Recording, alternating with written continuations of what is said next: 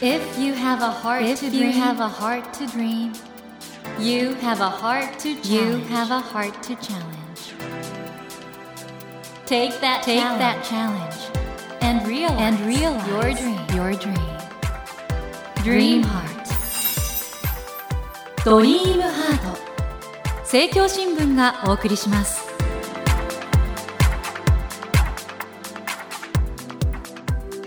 皆さんこんばんは茂木健一郎です。東京 FM のスタジオから全国38局ネットでお送りしていますドリームハート。この番組は日本そして世界で活躍されている方々をゲストにお迎えしてその方の挑戦にそして夢に迫っていきます。さあ今夜は実はあの番組に出ていただくのが2回目なんですが前回からもう大大大スターになって大注目を集めている作家さんとなられました直木賞作家の小川聡さんですこんばんはこんばんは。よろしくお願いします。どうですか？直木賞作家と呼ばれる呼ばれてるのかな？あんまり直接ね、そうやって呼んでいただくことはあんまりないんで、しっくりは来ないですね。あと僕小川さんの作風考えると、はい。直木賞なのか芥川賞なのかちょっとわからないなって感じもするんですけどはい。もともとジャンルはあんまりこだわってらっしゃらないんですよね？ジャンル自体はね、あんまり気にしないで書いてはいるんですけど、まあ、ただ、直木賞は、まあ、うん。発売した本全部がね、うん対象なんですけど、芥川賞ってその文芸誌にそうですよね、200枚とかに、はいまあ、8万字、10万字ぐらいの、うんまあ、長さの文章を書くっていう厳格なルールがあるんで、ええ。そのルールの中であんまり書いたことはなかったんでだから芥川賞を取るっていうのはなかなか難しかったんじゃないかなと思いますけどね。というご質問を今回したのはですね、はい。実はこれ受賞第一作ってやつですねいわゆるね「君が手にするはずだった黄金」について新潮社から出てるんですけれどもはい。これちょっと芥川賞っぽいですよね。あそうですか文学のジャンルとしてはなんかすごく刺激されるところが芥川賞っぽいなと思って。ありがとうございます。まああのあんまりねその雑誌としては小説新潮っていう、エンターテインメント小説が載ってる雑誌に掲載してたものを集めた短編集ではあるんですけど、ただまあ僕自身エンターテインメントのジャンルとかを考えずに今回の作品のテーマに従って書こうっていう意識で書いたんで、まあ、そうやって読んでいただけるのはありがたいですね。小川さんそもそもこの番組2015年の11月15日と22日はい、えー8年前なんですけどもこの時はデビュー作の「ユートロニカ」のこちら側これ SF 小説だったんですけども、はい、今回168回直木賞受賞が「地図と拳。はい」満州を舞台にしたね、はい。多彩ですね。いやいや、あのーその時ね興味があって面白いと思ったものをまあ書いていたら、まあ、こうなってしまったというか僕は秋っぽいんで同じようなことをやりたくないなみたいな新しいことをやりたいなって常に思っちゃうんですよね書く時に。あそうなんですか、、はい。やこの「地図と拳」は大河的なねそうですね、あはい、の選考委員の宮部さんは冒険小説だっておっしゃってましたけど、それが打って変わって君が手にするはずだった黄金についてはちょっと哲学的、そうですね。まあちょっと小説風というかね、うん、全然また違ったスタイルの小説だとは思います。はい、僕正直、はい。めっちゃ好きですこの。あ君が手にするはずだった黄金についてもう僕にとってはなんとなく小川さんが自分の一番近いところの世界書いたのかなみたいな。そうですね。一応語り手もね作家ですし、うん。まあ、作品の内容自体もまあリアリズムというか現代を舞台で現実世界がね舞台である以上、まあ、読まれることは僕も想定して書いてるというか、はい、はいということで、はい。あの今回ですね直木賞作家小川聡さんが受賞第一作として出されました「君が手にするはずだった黄金」についてお伺いしていきたいと思います。小川さんこの後どうぞよろしくお願いいたします。よろしくお願いします。ドリームハート。えそれでは皆さんに小川さんのプロフィールをご紹介します。小川聡さんは千葉県のお生まれです東京大学大学院総合文化研究科博士課程在学中に2015年ユートロニカのこちら側で第3回早川 SF コンテスト大賞を受賞しデビューされました。その後2017年ゲームの王国で第31回山本周五郎賞そして第38回日本 SF 大賞を受賞。2019年には短編集「嘘と晴天」が第162回直木賞候補となり2022年刊行の「地図と拳」で第13回山田風太郎賞と第168回直木賞を受賞されました。また同じ年に刊行された「君のクイズ」は第76回日本推理作家協会賞長編及び連作短編集部門を受賞されていらっしゃいます。ということで小川さんの紹介文の中で書いたものがほぼ文学賞になってるっていうね。そうですね。まあ本当に幸運というかただこういう賞の候補に選んでくれるのっていうのはね文芸の、ね、編集者が候補選んでたりするんでその後選考委員はね作家がね選ぶんで、うんうんまあすごい業界受けというかね、業界受けって言うと言葉は悪いですけど、あの、確かに、はい、プロが読んで、なんか良さがすごく伝わってくる作品なんでしょうね。そうですね。まあそうだといいんですけど、まあだから、そういうタイプの作家もいれば、もちろんその、そんなこと関係なく、たくさん読者を持ってらっしゃる方もいるし、まあ、いろんなタイプの作家がいると思うんですけど、僕は割とだから、出版業界に生かしてもらったというか、あの、各チャンスをいただいたっていうふうには思ってますね。そして今回、えーはい、直木賞受賞第一作として、この度ですね、新潮社が刊行されました、君が手にするはずだった黄金について、またなんかちょっといい意味で読者の期待を裏切るようなサプライズのそうですね。ですね。はい。僕なりにね、いろいろ仕掛けたというかね、新しいものをまた書こうと思って書いた小説ではあります。あの、この小川さんの君が手にするはずだった黄金についてなんですけれども、小川さんご自身を彷彿とさせる主人公の僕が、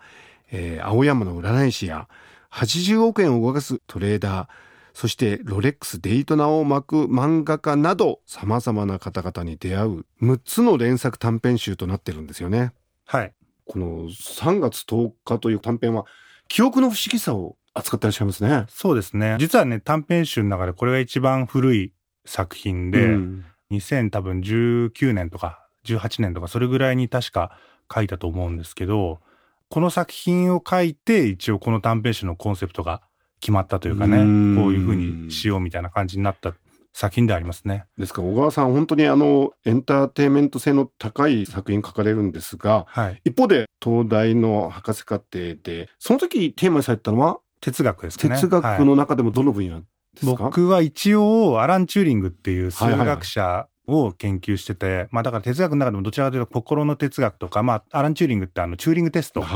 でまあ有名な人でもあるので、ええまあ、心とは何かとか、機械がね、心を持つことはあるのかとか、そういうテーマに近いものを研究してましたね。という小川さんの、まあ、はい、地金がちょこちょこっと見えてくるというか、あの、そうですね。記憶の不思議を書いてるところで、うん。はい、プルーストの失った時を求めてを、はい、ちょっと引用されてて、あれはもう一体となってアイデアが出てくるんですか？そうですね。プルースト、まあ記憶の話で、うん、プルーストとかは、もうなんかその、僕みたいなね、その大学で研究してた文系の学生からすると、うん、もうなんか連想ゲームじゃないけど、自動的に、うん、あの、良くも悪くも自動的に出てきちゃうものというかね、はい、っていう感じではありますね。だけど、はい、一筋縄ではいかないのが小川さんで、はい、今回の連作短編集の中でも、はい、これはフィクションなんですかね？同級生でちょっと困ったやつっていう前提のやつが出てきて、この人がまたなんか印象的な人ですね。そうですね。一応ね、この作品のコンセプトとして、うん、まあどこまでがね、本当でどこまでが嘘かっていうのは読者がそれぞれがね、想像してほしいなと思ってるんで、まあ何がフィクションかっていうのはなかなか僕の口から言いづらいんですけど、ただ、まあこういう人っているよねっていうのは、なんかあればいいなと思って書きましたね。非常に承認欲求ってことがテーマになってると思うんですけど、はい、確かに現代って承認欲求の時代ですよね。そうですね。なんかこう、生きるために食べ物を食べるのは、まあ、こうエネルギーを得るために食べ物を食べると思うんですけど、まあ結構承認欲求っていうのはその精神のエネルギーというか、誰かに褒めてもらったりとか、誰かに認めてもらったりとかっていうのは割とこう、人々がね、社会的に生きていくためのこう、精神的なエネルギーなのかなっていうのはちょっと思ってて、まあだから、そういった側面を書いてみたいなっていうのはありましたね。そして僕はやっぱり今回あの、村上春樹さんの進化系、まあちょっとロレックスの偽物が出てくるんですけど、はい、そのもののことを読んでるのか、それともある種のメタファーっていうか概念なのかなっていう、そのあたりのね、はい、なんか揺らぎが、ちょっと村上さんの一連の作品となんか繋がったんですね、僕の中で。あ。ありがとうございます。その、一人称単数っていうね、うん、村上春樹さんの短編集なんかは、すごくこう、村上春樹っぽい人がね、語り手だったりとかして、うん、で、僕がこの短編集を書くときにも常に頭にあったんで、うん、そういう意味では比べて読んでいただけたら嬉しいですね、僕も。しかもこの短編同士がちょっと関連し合って、はい、つながっていくじゃないですか、はい、そのあたりもなんかすごくそれこそ村上春樹的に言うと井戸の下でなんか何かつながって、また浮上してくるみたいな。そうですね。まあ作品同士をこう一冊の短編集って特にこう作品ごとがバラバラの話なんで、こう一冊を読むっていう体験をしてもらうために、まあそのいろんなところでこう僕なりに考えたり仕掛けたりとかっていうのはまああるかなと思いますね。ですか？ら、この君が手にするはずだった黄金について、本当にあの、エンタメとしてもページターナーっていうかね、どんどん読んじゃうんですけど、一方でなんかその思考っていうか、はい哲学的な深み？も感じさせて、なんかすごい独特の読書感ですよね、これねあ。、ありがとうございます。そう。でもまあ、僕としてはね、割と素直に、なるべく素直に僕が考えてることとか、僕が普段思ってるようなことを読む人がね、楽しんでもらえるような形出せればなと思ったら、うん結構ね、思いのほか、僕の思考が 人とちょっと違うというか、読者とちょっと違うみたいで、そういうのをこう面白がってもらったりっていうのもあるみたいですね。そして最後になぜか受賞エッセイという作品があるんですが、はい。これもだからなんか油断できないぞみたいな感じでね、そうですね普。通に受賞エッセイのことなのか、それともなんか仕掛けがあるのかって読んじゃいますね。まあ、これに関してもね、僕なりにちょっと遊び心があるんで、うんこれも読んだ人がね、どういうところで遊んでるのかとかっていうのはちょっと調べてみてくれたら面白いかもしれないですね。今回のね、テーマは承認欲求でこれ、現代人の多くが例えばインスタ映えする写真撮ったりとか、い、ろいろあるじゃないですか。この作品からちょっと離れてかもしれないですけど、現代における承認欲求って小川さんはどうご覧になってますか？結構承認欲求っていうもの自体はうん僕はもうずっと前からうんそれぞれのね、うん人がそれぞれ持ってるものだとは思うんですけどやっぱその SNS とかによって承認欲求を得たい得ようとしているっていうのがよりこう目に見えてね可視化されるようになってそれでこう注目されるようになった概念なのかなっていう気はしますね。小川さん自身はどうですか？ご自身の承認欲求は？僕の場合は、例えば僕 SNS とかやってないんですけど、自分がこう小説を書いて、で、いろんな人に読んでもらったり、あるいはその、自分のこう身近な人との関係性ですよね。その家族だったりとか友人だったりとか、そういうところでこう、ある程度僕のこう、そういう欲求が多分満たされてるからこそ SNS とかこうやって知らない人に褒めてもらいたいとか知らない人に注目してもらいたいってそんなに思ったことはないんですけど、ただまあそれはすごく幸運なことで、もちろんそうじゃない人もいるだろうし、で、やっぱり僕はこう、自分の実力とを超えた承認欲求を持ってしまった人っていうのはすごくかわいそうというか、うんうん悲しい結末になることが多いのかなっていうのは昔から思ってて、こう身の丈に合ってない欲望というか、だからそういうことを何とかして小説に書けないかなっていうのはずっと思ってましたね。森健一郎が東京 FM のスタジオから全国放送でお送りしていますドリームハート。今夜は直木賞作家の小川聡さんをお迎えしてお話を伺っています。ドリームハート僕、実はこのはい。君が手にするはずだった黄金について読んでて一番僕はあーと思ったのが偽金作りっていうか、はい。もちろんだから詐欺とかそういうのは偽金作りなんですけど、なんかいろんなところになんか偽金作り的なところがあるなっていうのは僕すごく心動かされて、はい。で、それをしかも小川さん自身がすごく自覚的に書いてらっしゃることが非常に心に残ったんですが、っていうのはその、例えばどういう偽金作り、まあ。とまあネタバレになっちゃうところもあるんですけど、この中に出てくる登場人物のやってることと、あとまあ、言うなれば作家が作品を書いて世の中に評価されるっていうことも含めて、あそうですね。なんかいろんなところにそういう要素があるなと。そうですね。だから結構ね、僕もその世の中でなんか悪いことした人とか、うん。あるいはこう悪目立ちしたり注目を集めてしまった人とかを見ていて、自分がそれに対して嫌悪感を抱くこともあるんですけど、うん。うんでもよく考えると、まあ自分もやってることにもね、そういう側面があるんじゃないかとか、うん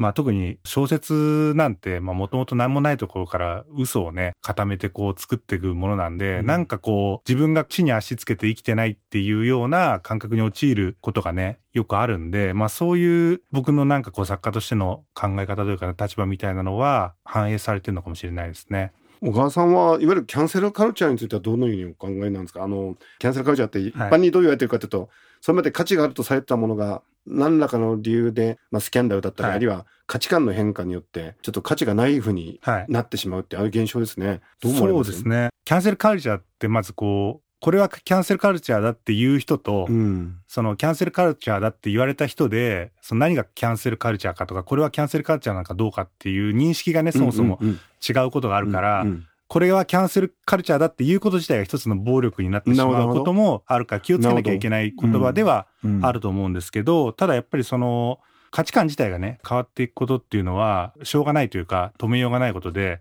まあ、21世紀っていうのはやっぱりその、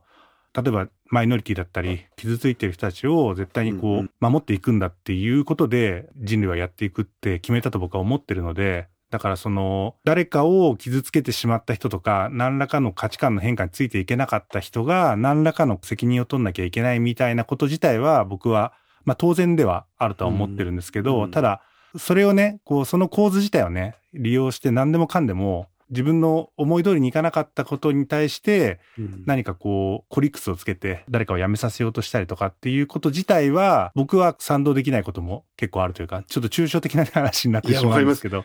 だから小川さんの今回の「君が手にするはずだった黄金について」っていうまずこのタイトルがいいしね。今回の本の帯にもありますけれども、はい、認められたくて必死だったあいつをお前は笑えるの？っていう帯がありますけど、はい、僕だからそのひょっとしたら自分の才能以上のものを求めちゃってた人に対しても、小川さんはなんか人間として温かく見守ってらっしゃるとこありますよね。そうですね。結構僕は自分もそうだったかもしれないし、うん、一歩間違えばね、うん、だしその何か悪いことをした人に対して、うん、まあ、自分にもそういう側面があるんじゃないかって思うことも多いですしまあそのどういう立場の人でも僕なりにこう理解したいってやっぱり思ってるところがあるし、うん、まあ、それが執筆する上で一番僕の中の原動力にもなっているんでだからその人ごとにできることっていうのはほとんどないですねやっぱり。そこがきっと文学というものの立ち位置なんでしょうね。だと信じたいですね。その悪いことをしたこいつが完全悪だからこういう悪いことをしたんだとか、誤ったことをした人がこいつはモンスターだっていうふうにするんじゃなくて、一歩間違えた自分だったかもしれないし、自分の周りにいる人だったかもしれないし、自分にもこの人と同じものがあるかもしれないって思うところから、まあ始まるものではないかなと思いますね。そういう意味においては今回のこの君が手にするはずだった黄金についてってのはとてもいいタイトルですね。そうですね。まあだから、いろんなこの本に書かれているものの、まあ、こう、ニュアンスというか、を含んだタイトルになったのかなっていう気はしますね。まあ僕の本にしてはね、結構長いタイトルというか、ちょっとくどいタイトルなんですけど、うん、まあこれぐらいのくどさがこの本にはちょうどいいかなみたいな。これから小川さんのファンの方もそうじゃない方も手に取られると思うんですが、なんか読者の方にメッセージとしてお伝えしたいことありますか？そうですね。まあ僕は結構その小説を読むことのいいことの一つって立ち止まることだと思うんですよね。うんうん、結構だから普段普通にこうただ生きてて自分の周りをこうどんどん通り過ぎていく情報とか通り過ぎていく物事とかに立ち止まってこれって自分に無関係のことなのかなとかこれは人事なのかなっていうのを考える一つのねきっかけになればいいなとは思います。はいぜひ皆さん、小川聡さんのですね、直木賞受賞大作です。君が手にするはずだった黄金について読んでいただいて、ちょっと立ち止まっていただけたらなと思います。えー、今夜は直木賞作家、小川聡さんをお迎えしてお話を伺ってきたのですが、そろそろお別れの時間がやってきてしまいました。今夜ご紹介してきました小川さんの最新作、君が手にするはずだった黄金については、新潮社より発売中です。気になった方はぜひご覧になってください。そして小川さんには来週もお越しいただき、お話の続きを伺っていこうと思います。小川さん、来週もどうぞよろしくお願いいたします。よろしくお願いします。森健一郎が東京 FM のスタジオから全国放送でお送りしていますドリームハート。今夜は直木賞作家の小川聡さんをお迎えしました。Never let go of that dream. Never forget, never forget that heart to challenge. Dream heart. 茂木健一郎が東京 FM のスタジオから全国38局ネットでお送りしてきました「ドリームハート。今夜は直木賞作家小川聡さんをお迎えしましたがいかがでしたでしょうか？なんかいいね。番組としてはねデビュー直後出ていただいた方がですねこうやってあの直木賞を捉えてまた戻ってこられるってのは本当に嬉しくてというのはそれだけ長い年月を我々も番組作ってるってことなんでなんか嬉しいですよね。でそんな中でねやっぱり、まあ、僕今回小川さんの作品を改めていろいろ読ませていただいてですね小説の可能性ってまだまだあるんだなってだから世の中ってもうパターンで、まあ、できっちゃってるよとかねいろいろやられ尽くしてるんだよみたいなことを言う人いるんですけどいやいやいやいやまだね物語の可能性ってたくさんあるんだろうしそれは漫画とかアニメとか音楽とかいろんな分野においてもそうなんでしょうしね。今の時代なんとなく閉塞感あるんですけど新しい物語とかね新しいものの見方に触れることが我々人間もね前にもっと進んでいくってことの原動力になるような気がするんでそういう意味ではね今回の小川聡さんの作品「君が手にするはずだった黄金」についてお読みいただいて新時代が来るなっていうそういう感覚を持っていただけたら嬉しいなと思います。さて番組では毎週3名の方に1000円分の図書カードと番組特製のエコバッグをセットにしてプレゼントしています。私茂木に聞きたいことや相談したいこと番組の感想などをお書き添えの上ドリームハートのホームページよりご応募ください。お待ちしています。そしてスマホアプリオーディではドリームハートの番外編番組茂木健一郎のポジティブ脳教室を配信中です。こちらも聞いてみてくださいね。来週も小川聡さんをお迎えします。どうぞお楽しみに。それではまた土曜の夜10時にお会いしましょう。ドリームハートお相手は森健一郎でした。ドリームハート。政教新聞がお送りしました。